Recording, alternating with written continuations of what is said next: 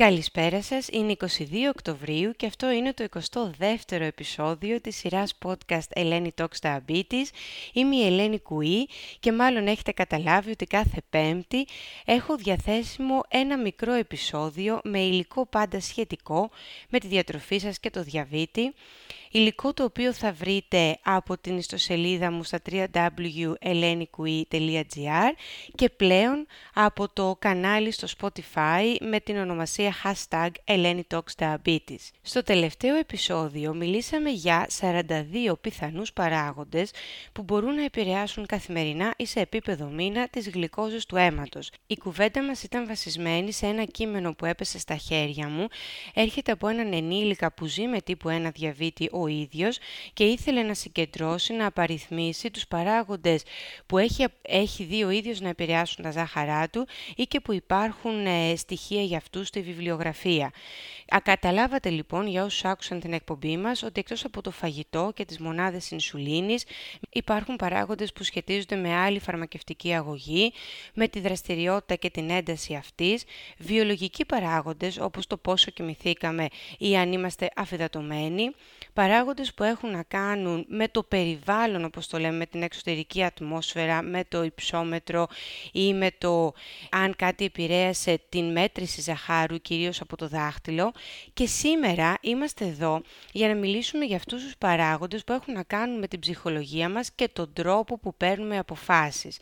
Ήθελα να κάνουμε μια σχετική διαφορετική κουβέντα για αυτούς τους παράγοντες γιατί νομίζω τους υποτιμάμε αλλά θα πρέπει και στις εκπαιδεύσεις μας και στη φροντίδα τη δική μας προς εσάς να τους ε, δίνουμε ιδιαίτερη σημασία.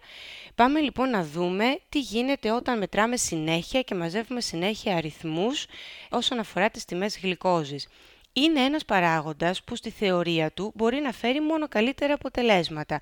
Δεδομένα μελετών λένε ότι ο άνθρωπος ο οποίος φοράει συνεχή καταγραφή ή κάνει συχνές μετρήσεις από το δάχτυλο έχει περισσότερα δεδομένα για να αξιολογήσει το πώς αντιδρά στο φαγητό, στην άσκηση ή σε διαφορετικές στιγμές μέσα στην ημέρα. Βεβαίως και είναι αλήθεια αυτό, εδώ όμως θέλω να προσθέσω ότι όταν μαζεύουμε όλη αυτή την πληροφορία και όλους αυτούς τους αριθμούς, θα πρέπει να γνωρίζουμε ποιοι αριθμοί μας βγάζουν συμπεράσματα. Συχνά λέω, μπορείτε να μετρήσετε στη μισή ώρα, στα 40 λεπτά, στη μία ώρα, να δείτε τι έγινε μετά από ένα γεύμα.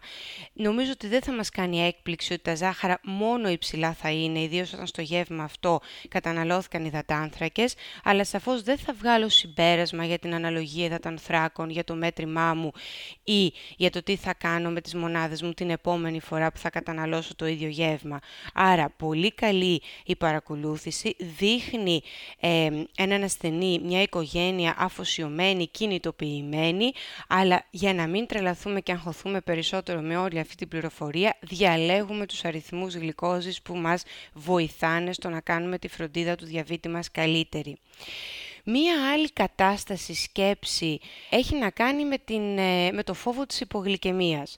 Νομίζω ότι πολύ κουνάτε το κεφάλι σας αυτή τη στιγμή και ταυτίζεστε με αυτό το φόβο της υπογλυκαιμίας ανεξαρτήτως ηλικίας. Μπορεί να τον, να τον ακούμε πολύ πιο συχνά σε μικρές ηλικίες, αλλά εγώ γνωρίζω και πάρα πολλούς ενήλικες ανάμεσά σας που φοβούνται τα πολύ χαμηλά ζάχαρα και όταν λέμε χαμηλά, ακόμα και ζάχαρα προγευματικά στο 90, στο 100, στο 110, δεν το εμπιστεύονται κυρίως όταν είναι δραστήριοι τις ώρες εργασίας τους. Και στο πλαίσιο αυτό πέφτουμε στην παγίδα του να δεχόμαστε υψηλές τιμές, δηλαδή προτιμούμε την υπεργλυκαιμία από την υπογλυκαιμία. Εγώ θα σας ξαναπώ ότι και οι δύο αυτές καταστάσεις θα επηρεάσουν αρνητικά τη γλυκοζηλιωμένη τριμήνου, γιατί σαφώς αυξάνουμε την αυξομοίωση και το εύρος τιμών του ζαχάρου, άρα καταλήγουμε σε μια υψηλότερη τιμή γλυκοζηλιωμένης. Και θα πω ότι σε βάθος χρόνου, όσο επικίνδυνη και ανησυχητική σε εισαγωγικά είναι η υπόγλυκαιμία, άλλο τόσο είναι και οι πολύ ψηλές τιμές ζαχάρου. Τι συνήθως κάνουμε, πώς αυτό επηρεάζει τις επιλογές μας, τις ρυθμίσεις μας στην αντλία ή στο πολλαπλό σχήμα. Αλλάζουμε και δεχόμαστε ένα στόχο εύρος τιμών πολύ πιο υψηλό από το 100-120 για παράδειγμα. Ή αποφεύγουμε διορθώσεις. Ακούω πάρα πολύ συχνά να μου λέτε ότι μόνο πάνω από 150-180 εγώ θα κάνω διορθωτική, ιδίως αν είμαι στο δρόμο ή αν είμαι κάπου που θα μου πάρει χρόνο να αντιδράσω την επόμενη φορά στα ζάχαρά μου. Επίσης, μια άλλη απόφαση που επηρεάζεται από αυτό το φόβο για υπογλυκαιμία είναι στο ποια τιμή αποδεχόμαστε ως καλή τιμή πριν πάμε για ύπνο.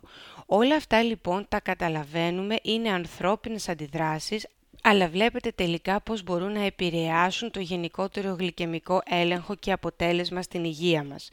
Τώρα, Τις περισσότερες φορές όταν έχω απέναντί μου έναν άνθρωπο με συνεχή καταγραφή που μπορεί να δει καρέ καρέ τι γίνεται μέσα στην ημέρα του και τα ζάχαρά του, μου κάνει τρομερή εντύπωση γιατί όλοι έρχεστε και μου λέτε πρώτα τα αρνητικά.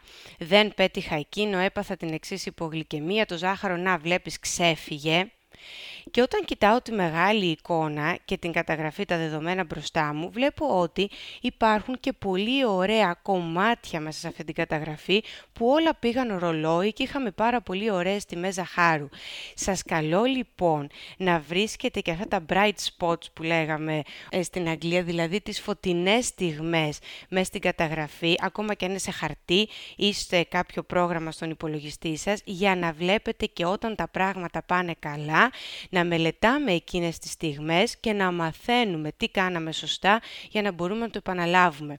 Τα δύσκολα κομμάτια πάμε επίσης καρέ-καρέ και τα αναλύουμε ένα τη φορά για να μην πέφτουμε πάλι στην παγίδα να κάνουμε πολλές αλλαγές βασισμένοι μόνο στο τι πήγε λάθος και όχι και στα θετικά.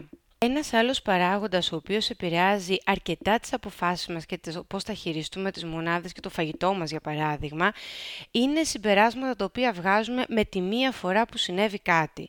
Θες πρόκειται για φαγητό, θες πρόκειται για μία άσχημη τιμή ή όχι ικανοποιητική μέσα στη διάρκεια της νύχτας και πάλι η ανθρώπινη αντίδραση είναι να πάω να αλλάξω. Με την πρώτη φορά που είδα κάτι, να αλλάξω τις ρυθμίσεις, να αλλάξω το φαγητό, να κόψω εκείνο, να βάλω τα μία φορά δεν είναι αρκετή για να βγάλετε συμπεράσματα.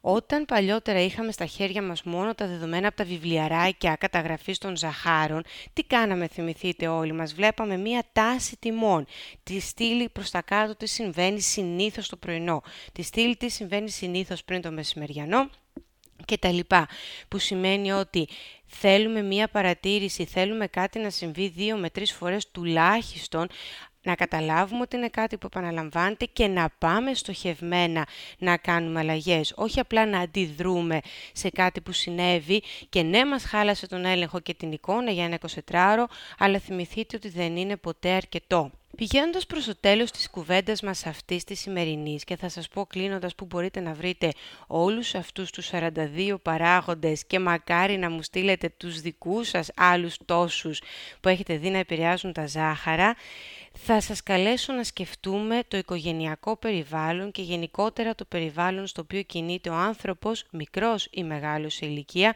που ζει με τύπου 1 διαβήτη. Από δική μου εμπειρία θα σας πω ότι όσο πιο ήρεμο, οργανωμένο, συνεργάσιμο το περιβάλλον γύρω από τον τύπο 1 διαβήτη, τόσο πιο όμορφα τα αποτελέσματα ή τόσο πιο συντονισμένη η προσπάθεια.